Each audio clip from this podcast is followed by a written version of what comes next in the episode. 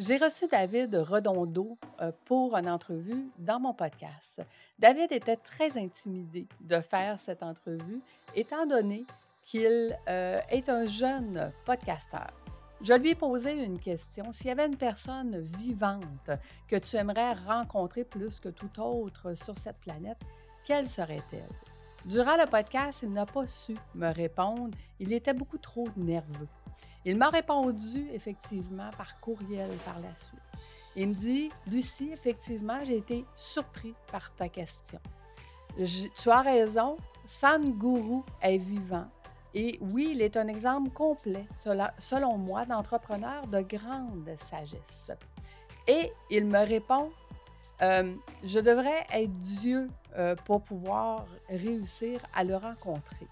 J'ai fait quelques recherches et je lui ai répondu, tu n'es pas si loin de Dieu finalement, puisque euh, l'homme a une fondation qui organise régulièrement des Mahasansangs avec Sanguru, excuse-moi de ne pas savoir comment nommer ces noms, euh, au Tamil Nadu et au Karnataka où il prononce des discours, dirige des méditations et se livre à des séances de questions-réponses.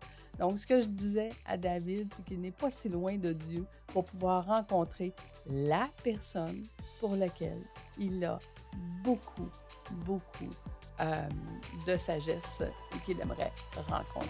Je te laisse à cette entrevue et je te dis bonne écoute. Bienvenue au podcast Fais voyager ton entreprise. Écoute, cette semaine, nous allons recevoir David. David est un mentor émotionnellement masculin. Il va nous raconter qu'est-ce qu'il fait dans la vie et quel est son podcast vulnérable. Mais avant, recevons notre invité. Dans un monde où tout va beaucoup trop vite, où tu n'as jamais le temps, ni pour toi, ni pour ceux que tu aimes on nous fait croire que c'est ça la vie, qu'il faut travailler dur, il faut travailler fort. Tu te sens seul, impuissant, et tu trouves ça difficile parfois d'avancer. Tu penses même vendre ou fermer ton entreprise. En pleine croissance, tu aimerais revenir plus petit, moins d'employés, moins de charges mentales. Stop! Il est temps de changer ta vie, de reconnecter avec ta zone de génie, celle qui t'a poussé à partir ton entreprise.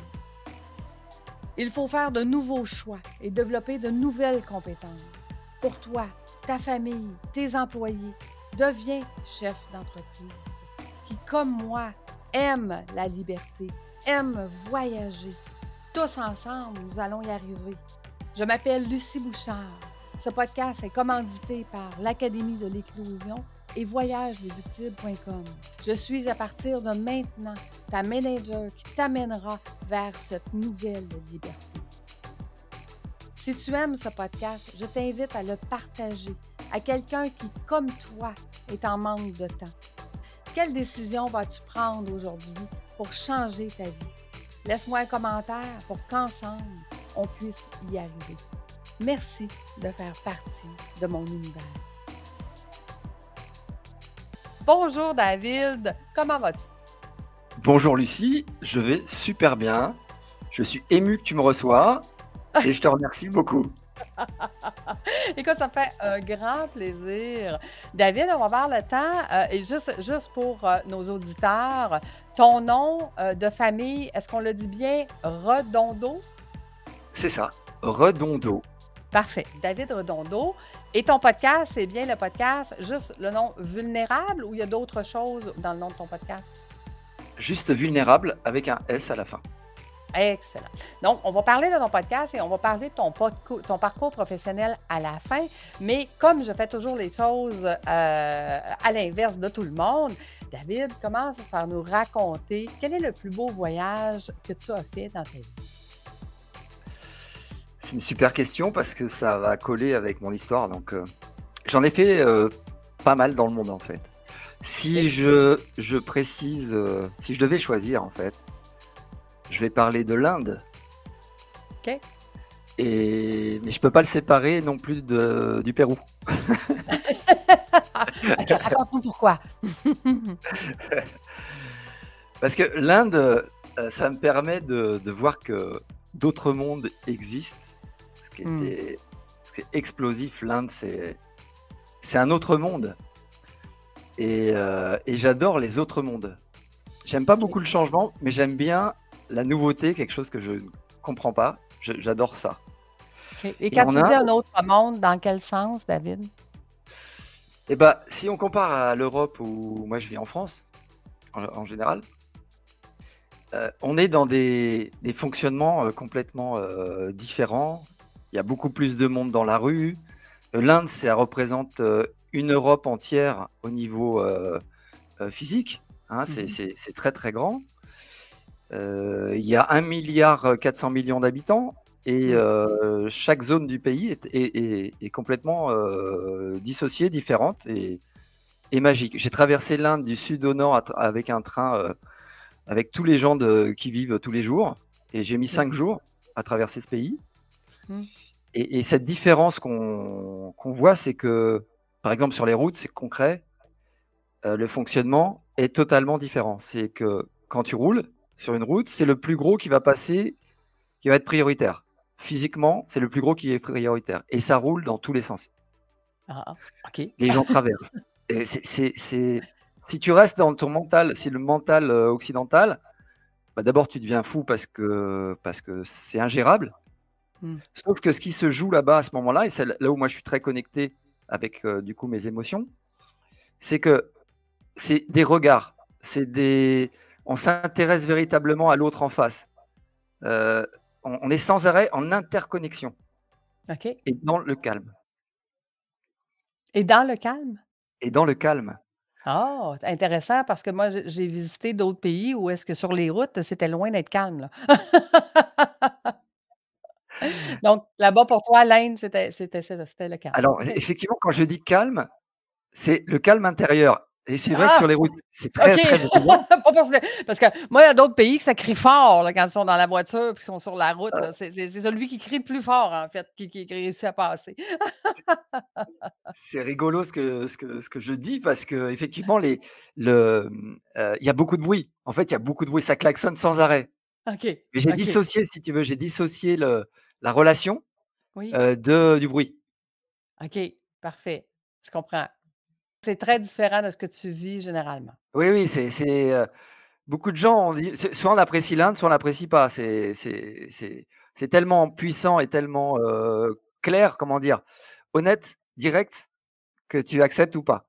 Tu lâches tes OK. habitudes ou tu ou tu tu t'en vas quoi, ou tu juges et là Mmh. tu pars. Ouais. Qu'est-ce que tu as aimé le plus là-bas, David? Le chai, heu, qui est une boisson, qui est très sympa, qu'on boit dans Mmh un petit verre de de terre. J'ai beaucoup aimé le ces ces interactions, non qui qui passent par le regard. On dit souvent, hein, 80% de notre communication est non verbale. Le regard qu'on peut avoir avec ces gens-là, la connexion, même sans se parler, peut avoir un impact, un impact énorme. Donc les gens sont sont plus présents, au m heu, présents, heu, au moment, au à l'instant présent? C'est ça que tu dirais? C'est exactement ça. Je vais te donner un une anecdote. Je j'étais assis, pour boire un un verre de lait, on va dire et à ce moment-là, il y a des centaines de personnes qui passent dans la rue. Mmh Mais mh. de l'autre côté de la rue, il y a un commerçant qui fait du jus d'orange et en fait, il avance tout doucement, mais tous les commerçants en face le regardent et lui lui font juste un petit signe de tête pour leur pour lui signifier qu'il voudrait qu'il voulait un jus d'orange et tout ça Mmh. se fait sans mots Mmh et il y a des mh. centaines de personnes qui passent et pourtant il y a de la connexion. OK, donc la con la connexion humaine, même si on on parle pas, c'est intéressant. Wow! Qu'est-ce que tu as aimé le moins de ce pays-là? Heu, peut-être, heu, ah, les odeurs fortes. Il y a des moments, des très des odeurs très, très fortes qui sont le bruit, si, si, Ouais. le bruit. Non, pardon, plutôt le bruit. Ah, Le bruit, les OK. klaxons sans arrêt, les klaxons. Les klaxons des véhicules. Ça, C'est ça. très Tu sais, quand je disais, oui. c'est celui qui crie le plus fort, là, qui c'est comme, heu et si c'est dans les que la la même chose que les autres pays que j'ai visités, heu, si tu es en en parce qu'il y a beaucoup, beaucoup de de de motocyclettes, ben, de motos, en fait, ou de scooters ou de petites petites motos, heu, c'est dangereux là-bas, là, quand tu te promènes en en petit, heu, petit véhicule, on va dire. En Inde, dangereux, euh, je n'ai pas conduit, je me faisais toujours conduire, parce qu'il il faut sûrement des, années pour, comprendre, pour bien capter ce qui se passe, mmh euh, pour être à l'aise, je dirais plutôt. Euh, dangereux, je, sur plusieurs mois, j'ai pas vu de, j'ai pas, pas vu grand chose en fait, moi. OK. bon, c'est moins dangereux que, que d'autres pays. Et pourquoi que tu disais qu'il y avait une relation entre l'Inde et le Pérou? Parce qu'en Inde, j'allais chercher quelque chose. J'étais sur Varanasi, dans le nord de l'Inde, où euh, c'est un endroit euh, particulier où une catégorie, les hindous souhaitent venir mourir là-bas quand ils sont vieux mmh. pour éviter leur réincarnation prochaine. C'est dans leur fonctionnement. Si tu meurs à Varanasi et que tu es brûlé, ton corps est brûlé sur des bûchers, hein, étant mort, évidemment, et on verse tes cendres dans le. J'ai oublié d'ailleurs le nom. Bref, le cours d'eau qui est là-bas. Le Gange, où je me suis mmh baigné. et donc, tu n'es pas réincarné. Donc, c'est un endroit très puissant au niveau, comment dire, des, de la culture. Il y, a, y, a, y, a, 40 000 temples à Varanasi. Oh, ok. Voilà, c'est énorme. Et, mmh et, et, moi, je cherchais aussi cette sagesse à ce moment-là, se retrouver, me retrouver en moi, qui j'étais, etc. Et donc j'ai travaillé dans une salle, dans une petite, un petit hôtel tout petit. Il y avait une fenêtre, mais ça donnait sur un mur à 50 cm. Donc j'étais entre les temples et revenir à moi dans ces espaces pour retrouver, en fait, me trouver, mais à travers le message de, la sagesse que j'ai eu d'ailleurs dans une de ces de cette chambre. OK. Tu arrivais de où quand tu t'es en allé là-bas? C'était un changement de vie que tu voulais? C'était je veux dire, c'était quoi le parcours qui t'a amené là? Ah bah, euh, c'est un ouvrage, en fait. C'est un ouvrage, euh, que j'ai là, derrière moi, j'ai oublié le nom. Euh, il est orange, attends, j'arrive. OK. Là, sachez les auditeurs qu'il est parti chercher le livre pour nous donner le titre. C'est Autobiographie d'un yogi. OK, excellent. Oui, Voilà, c'est ça qui a vraiment déclenché le fait d'y aller. C'est un, bouquin qui est extraordinaire. On parle de choses qui nous dépassent. Oui, donc la synchronicité et, les croyances et, tout, et tout ce qui est non explicable, en fait. Oui, et que et tu sens bien que dans cet ouvrage, les, pour moi, hein, c'est des choses qui ont été vécues. Mais c'est des sens qui, sont, qui ne sont plus utilisés dans notre monde occidental ou qui est mmh. atrophié. Atrophié. Tout ce qui est sensibilité. Tu vois, quand je te parle que c'était calme en Inde, alors qu'il y avait du bruit avec les, voitures, les, véhicules, c'est quand même rigolo parce que il y avait ce calme spirituel quelque part. Oui, je comprends. D'être conscient avec, avec soi-même et avec l'environnement, en fait. Exactement. Donc, c'est ce que tu as découvert là-bas? Oui, bah, ça faisait, je le fais dans plusieurs pays, mais là-bas, c'était particulièrement fort et après, ça a continué au Pérou. Combien de temps tu es resté en Inde? Ah, je suis allé plusieurs fois, plusieurs mois. Je ne saurais pas dire. Mmh, j'ai pas compté, mais j'y retournerai. on, voit, on voit ton attachement. Et là, tu dis que tu es parti de l'Inde, tu es allé au Pérou. Qu'est-ce qui s'est passé au Pérou? Alors, au Pérou, j'y allais pour quelque chose de bien particulier, pas pour visiter. Bah, pas pour visiter. En tout cas, pour l'Amazonie, j'avais vécu, moi, petit, deux années au Venezuela avec mmh mes parents. Mon père faisait partie de ceux qui ont construit le, métro de Caracas, bref. Mais j'ai connu deux années à fond de l'Amazonie. Donc, c'est un, endroit aussi très puissant, très énergétique, unique. On ne voit pas des crocodiles tous les jours, tu vois, dans les rues. Là-bas, c'est partout, entre oh. guillemets, dans la nature. Et donc, moi, je suis retourné, je suis allé au Pérou parce que il y avait, je souhaitais faire un travail avec des chamans amazoniens, travail personnel encore. Donc, j'ai travaillé à plusieurs reprises sur deux ans à des. j'ai participé à des. ah, je suis assez ému là. Je parle des choses très profondes. à des cérémonies euh, avec des chamans. Euh, et donc, ça, ça a permis de, à moi de comprendre beaucoup de choses et à ressentir beaucoup de choses à l'intérieur de, qui j'étais. Donc, c'était important pour moi, tous ces passages dans les pays, pour Mmh. être à la à la rencontre de plus que de l'image, heu, la profondeur de de mon âme, on dirait et de de l'âme des êtres humains en général. C'est qu'on a plus que quelques sens, on a beaucoup de sens. Tout à fait. Mais explique-nous, David, heu, ton parcours de de de d'entrepreneur, ton parcours de vie avant d'arriver à ces événements-là ou avant d'arriver à ces voyages de vie-là. Quel a été ton parcours de vie? On pourrait rester des heures je vais essayer de raccourcir maximum. Heu, je fais un cursus classique, heu, par rapport à la l'attente des parents donc je suis cadre dans un groupe industriel au début de carrière pendant 13 ans. Mmh mh.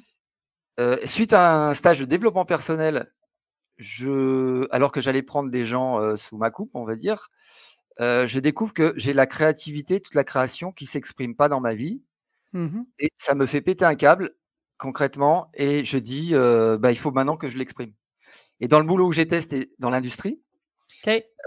Je pouvais pas, heu, exprimer ce ce sens-là, c'était c'était pas possible, surtout dans le métier précis où j'étais, c'était l'automatisme. Heu, c'est plutôt des 1 et des 0 alors que la création, la créativité, on est plutôt dans le nuance dans la Mmh nuance. Donc je Mmh mh. démissionne en fait, d'un gros poste en fait, je gagne beaucoup d'argent à ce moment-là. Hem et je traverse le désert mauritanien et je refais, une école et je fais une école de beaux-arts dans à côté de chez moi et je me mets à fond parce que je fais les choses à fond et ensuite, je continue sur, ce ce sujet-là, l'art plastique, création de films, création de vidéos, on appelle ça le métier de plasticien. Mmh mh. Je fais des performances en montagne, je m'engage beaucoup. Par contre, il y a pas d'argent Mmh mh. et donc je connais l'inverse en fait, pas d'argent du tout, beaucoup Oh d'argent. C'est assez extrême, et je fais ça, pendant, une dizaine d'années et puis après, donc bon, je passe des détails, mais bref, on est, j'arrête ce métier et je deviens artisan. Artisan, tapissier décorateur, donc je refais des études. Mmh J'ai mon diplôme de tapissier, décorateur en meubles, donc ça demande beaucoup de technique. C'était entre artistique et la Mmh. C'est-à-dire que entre les 2.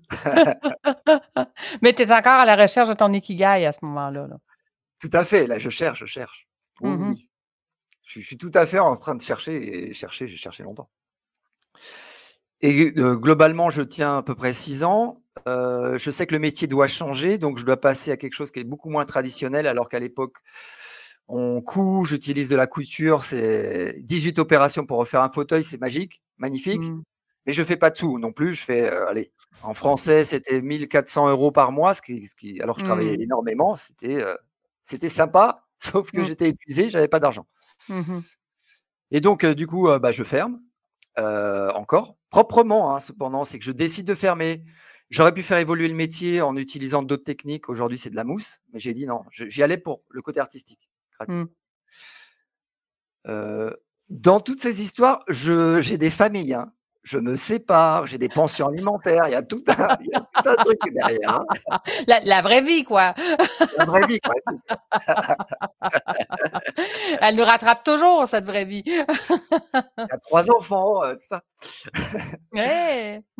Et puis je je reviens, heu, doucement, heu, à à mon métier de base, on va dire, sauf que là, je deviens formateur et je transmets mon métier, électricité, je j'interviens en tant qu'indépendant aujourd'hui, heu, dans des structures où les gens sont en réinsertion et grâce à tout mon parcours, heu, étant très sensible, étant sensible à l'âme humaine, Mmh. je suis main de fer dans gant de velours, dans Mmh. mes, façons de transmettre les métiers, où je divise par 2-3 le temps de formation parce que j'y mets vraiment le cœur et je transmets un vrai métier et et et je suis en connexion, un peu comme en Inde, avec les gens directement. C'est des Mmh. formations, j'ai d'entre 8 et 12 p et 12 personnes maximum pour obtenir cette façon de travailler.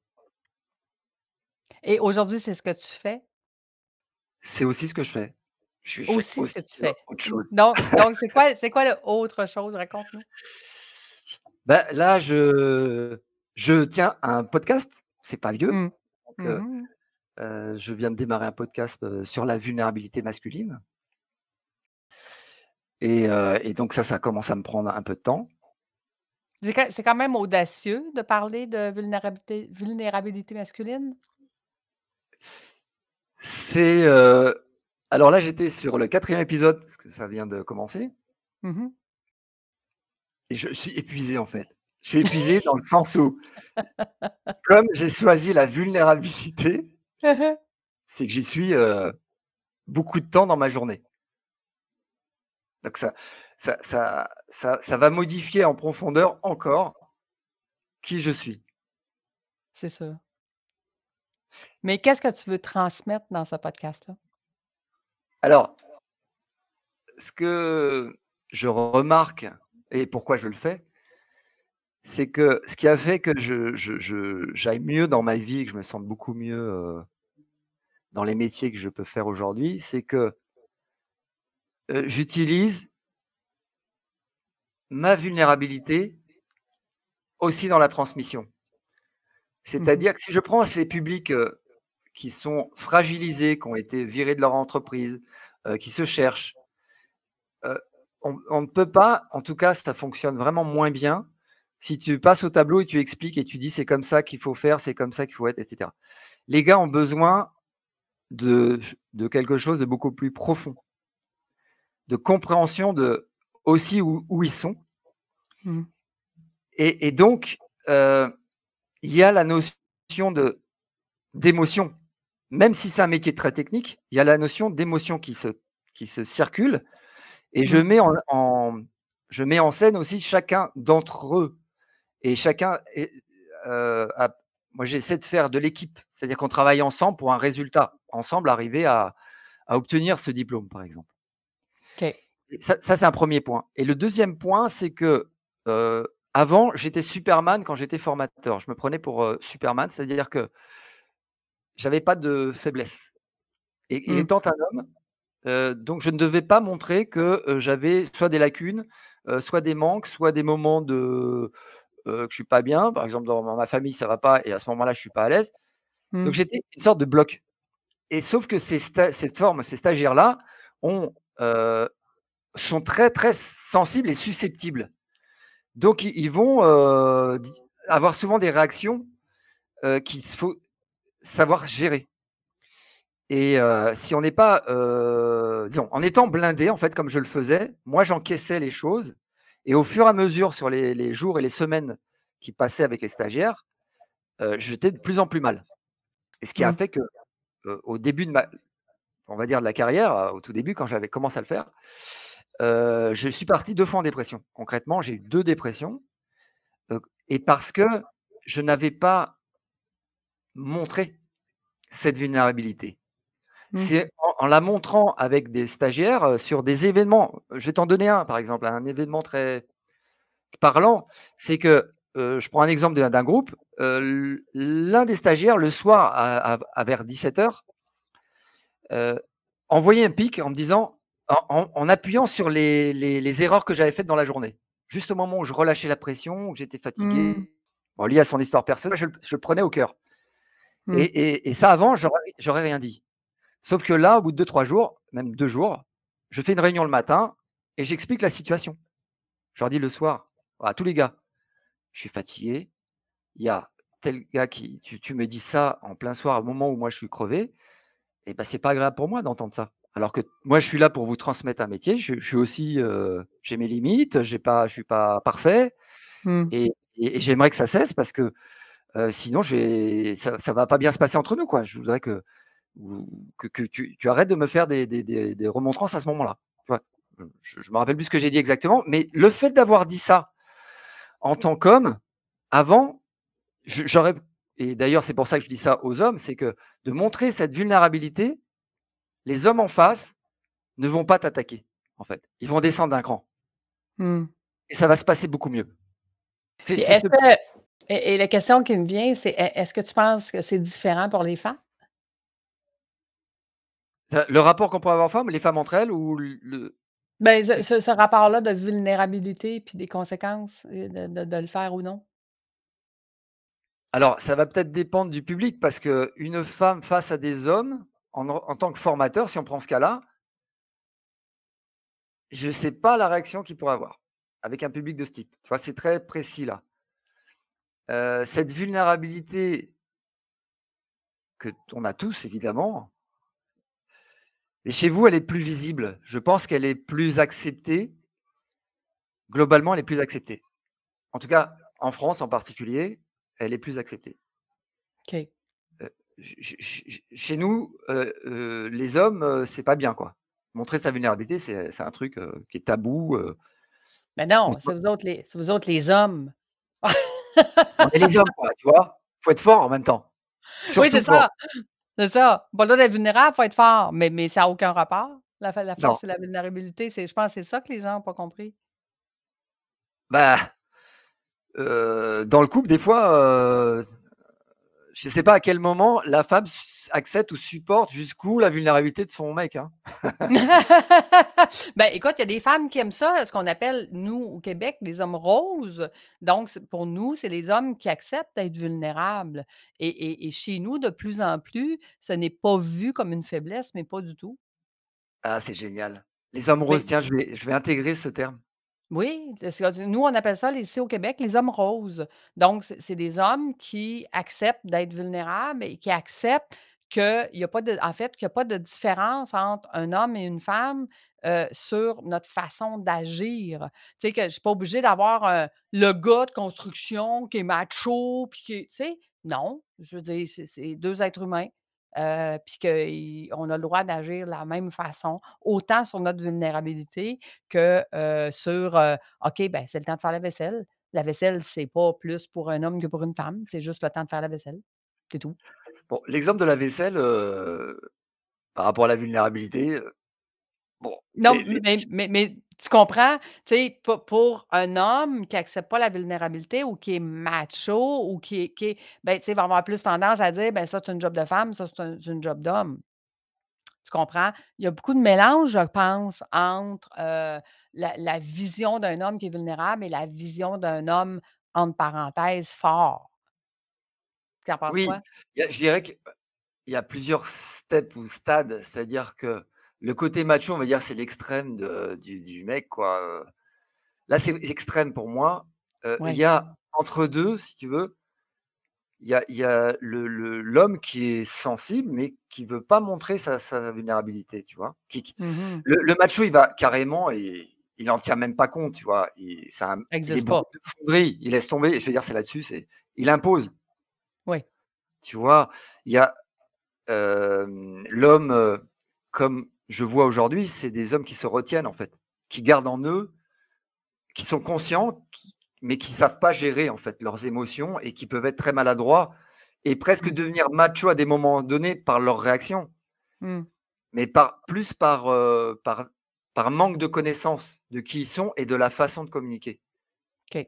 Donc toi, Voilà. c'est à ce point-là que tu les aides, David? Ouais, c'est ici. C'est-à-dire que je vais pas dé dé déraciner un macho, là, je pourrais rien faire, on va dire. Il voudra pas anyway. Il voudra pas, il voudra pas. Lui lui, c'est clair, une femme, ça fait la vaisselle, OK? C'est un macho, là, il y a rien à faire ça, avec ça. Une femme, ça fait la vaisselle, OK? Fait que lui, il veut pas changer. Mais mais effectivement, un homme qui a pris conscience que, regarde, on est tous des êtres humains, puis j'ai de la sensibilité, puis je je je en étant vulnérable, c'est pas d'avoir de la faiblesse et je pense que c'est ce langage-là qu'on doit véhiculer, que qu'être vulnérable, c'est pas de la faiblesse. C'est ça. C'est que ça même ça aide ça aide à absolument. à à notre bien-être d'homme et dans la relation, dans Mmh le mh. couple, au travail. Alors au travail, ça va être, pourquoi pas, c'est des techniques et dans le couple, déjà, ça va aider beaucoup. Ça ça Oui. ça ça va permettre d'aller beaucoup plus loin pour moi, selon moi, dans, dans quelles sont nos nos attentes dans le couple aussi et de faire durer ce couple. Au travail aussi, parce que, tu sais, dans le leadership, on en parle de plus en plus. Dire un bon leader se doit d'accepter d'être vulnérable. Tu ne peux pas être un bon leader et demander à tes à tes gens que tu leads, heu, d'être proches de toi si toi, tu tu tu fermes toutes les barrières. Ça marchera pas. On est d'accord. Ça ça Mmh. permet même à celui qui est «leadé» entre guillemets, de faire des erreurs, d'accepter qu'il pourra être, heu heu, faible, disons, se tromper. Ah ça, Ben, se génial. tromper ou juste de comme tu disais au début, juste de dire: «Hey, aujourd'hui, là, je file pas pour telle, telle, telle raison». Donc ça l'amène la la la en fait, ça l'emmène de l'empathie, de l'humanité. C'est ça que ça ça, l'amène, la vulnérabilité. ça, c'est ça. Ça détend. Et toi, de travailler, heu, à aider les gens à à pouvoir mieux communiquer en communiquant une partie de leur vulnérabilité, c'est ça aujourd'hui ton ton, heu, ton travail? C'est ça que tu credo, ce que je je je souhaite développer parce que j'ai vu que ça a beaucoup d'impact pour moi concrètement, hein, ça a Mmh changé de choses dans ma vie, que ça soit au niveau du couple ou au niveau du travail. C'est que j'ai des écoutes qui sont beaucoup plus fortes et des impacts beaucoup plus forts. Absolument. ce qui concrètement a, pour effet de d'avoir, d'être plus enraciné sur terre, d'être Mmh mh. plus complet. Ça c'est carrément, heu, un désir de beaucoup d'hommes. Quand tu parles des hommes roses, heu, ce terme-là en France aurait plutôt une, une incidence, vers, l'homme homosexuel, mais seulement, tu vois? Si on utilisait ce mot, ça me fait penser à ça, c'est qu'on est sûrement moins prêt en France à, montrer cette vulnérabilité. OK. Ben, non, ici au Québec, un un homme rose ben, écoute, ça, c'est mon opinion personnelle, là. Peut-être que je suis dans le champ, là. Je je c'est ce n'est ce n'est juste que ce que ma perception. Sais, ma perception à moi, quand on dit que quelqu'un est un homme rose, pour moi, heu, c'est c'est puis on le voit beaucoup dans nos dans nos jeunes, tu sais, dans nos moins de 30 ans, ben, c'est c'est un homme qui a accepté que, heu, l'être humain, homme ou femme, est pareil. Et qu'on on a le droit de de laisser montrer autant notre vulnérabilité que, nos émotions, que tu sais, puis c'est pas c'est pas c'est de moins en moins, tu sais, c'est pas mal vu de de de juste démontrer qui on est, peu importe qu'on soit un homme ou une femme. D'être égal, en fait, d'être égal en tant qu'être humain. c'est c'est clair. J'en parle d'ailleurs dans dans un épisode du podcast, heu, que, bah, on fonctionne pareil. C'est juste la le chemin entre les 2 cerveaux, Ouais. heu, qui est beaucoup moins en tout cas, heu, c'est super que ça se passe au Canada et que j'espère que ça se passera dans le monde entier pour, heu, plus de paix, Mmh d'ailleurs. mh. Hem, c'est qu'on n'a pas l'habitude de faire fonctionner, heu, en réel. Nous, on isole plutôt. Globalement, on a OK. isolé les 2 espaces. OK. Alors qu'il s'agit d'apprendre à les remettre en relation.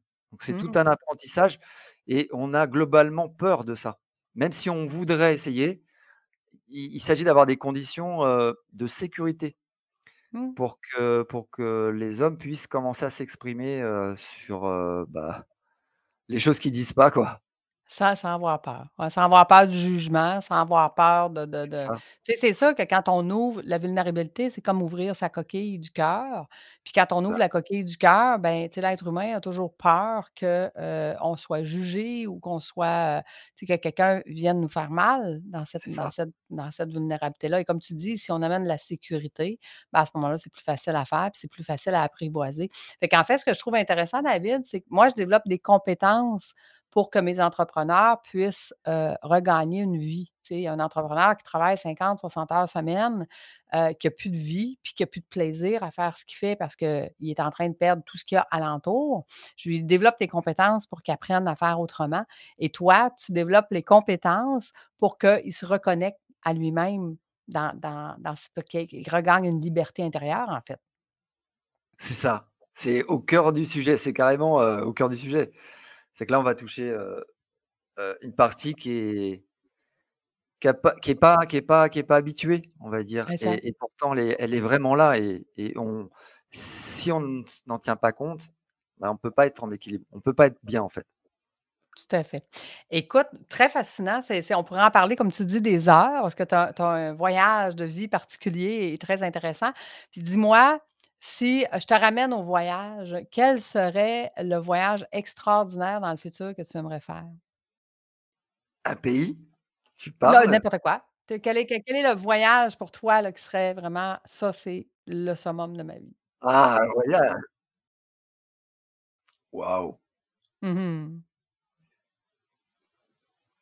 Heu, être bien avec, la vulnérabilité, heu, 24/24. Wow! Donc un voyage avec toi-même. C'est ça. et, et, ça, tu peux aller le chercher dans bien des pays, en fait. Bien des pays. bien des pays. Relations, Est-ce que pays. euh, la, la, philosophie du Dalai Lama ou de ces, ces philosophies-là, pour toi, c'est quelque chose qui est, qui est en connexion avec, euh, avec tes valeurs? Est-ce que c'est quelque chose que tu recherches? Oui, oui. C'est tous les, les, on va dire, les chercheurs de vérité les gens qui sont dans la sagesse et qui sont dans l'amour, en fait, sont connectés. Et qui serait la, la, la, personne vivante qui a le plus de sagesse pour toi? C'est pas évident pour moi de dire une personne. Vivante? Ah, Non, elle n'est pas vivante alors. Ça aurait été Krishnamurti, par exemple? Mmh Mais si on a choisi une vivante? Vivante? Waouh! J'ai pas réfléchi à ces questions, tiens. Écoute, ça pourrait faire partie de un ou une de tes invités futurs de ton podcast Vulnérable. Waouh! Génial! Moi, j'ouvre des portes, hein. je donne des solutions à, poser des questions. Donc, on lance à l'univers hein, que tu précises ta cible, qui est la personne pour toi qui, est, un modèle de vulnérabilité dans le monde. Puis peut-être que ce sera le voyage extraordinaire de ta vie de pouvoir la rencontrer et de faire un podcast avec. Et pourquoi pas? Génial. Super idée. Écoute, merci David. Donc, si on veut te rejoindre, on, a ton podcast vulnérable, mais est-ce qu'on peut te trouver autrement? Oui, on peut me trouver sur le site que j'ai mis en ligne où on voit les activités. Euh, ça s'appelle vulnérableaumasculin.com. OK, parfait. Vulnérable avec un S. Sans S, là, cette fois-ci. Vulnérable. donc, le podcast, c'est vulnérable avec un S. Et le site, c'est vulnérable. Au masculin.com. Au masculin.com. Donc, vous pouvez retrouver David Redondo euh, peu importe l'endroit, mais son podcast, il est fabuleux. Et euh, au moment d'enregistrer euh, ce podcast, nous sommes en 2022, donc il vient de le commencer, ce qui fait que vous allez avoir quelques épisodes à écouter et vous allez le suivre avec un grand plaisir puisque ce n'est pas un sujet commun, mais tellement important. Merci David d'avoir été avec nous aujourd'hui. Merci à toi. merci aux auditeurs euh, de nous avoir écoutés jusqu'à la fin. Et nous, on se donne rendez-vous la semaine prochaine. Merci tout le monde. Au revoir. Au revoir, David. Au revoir.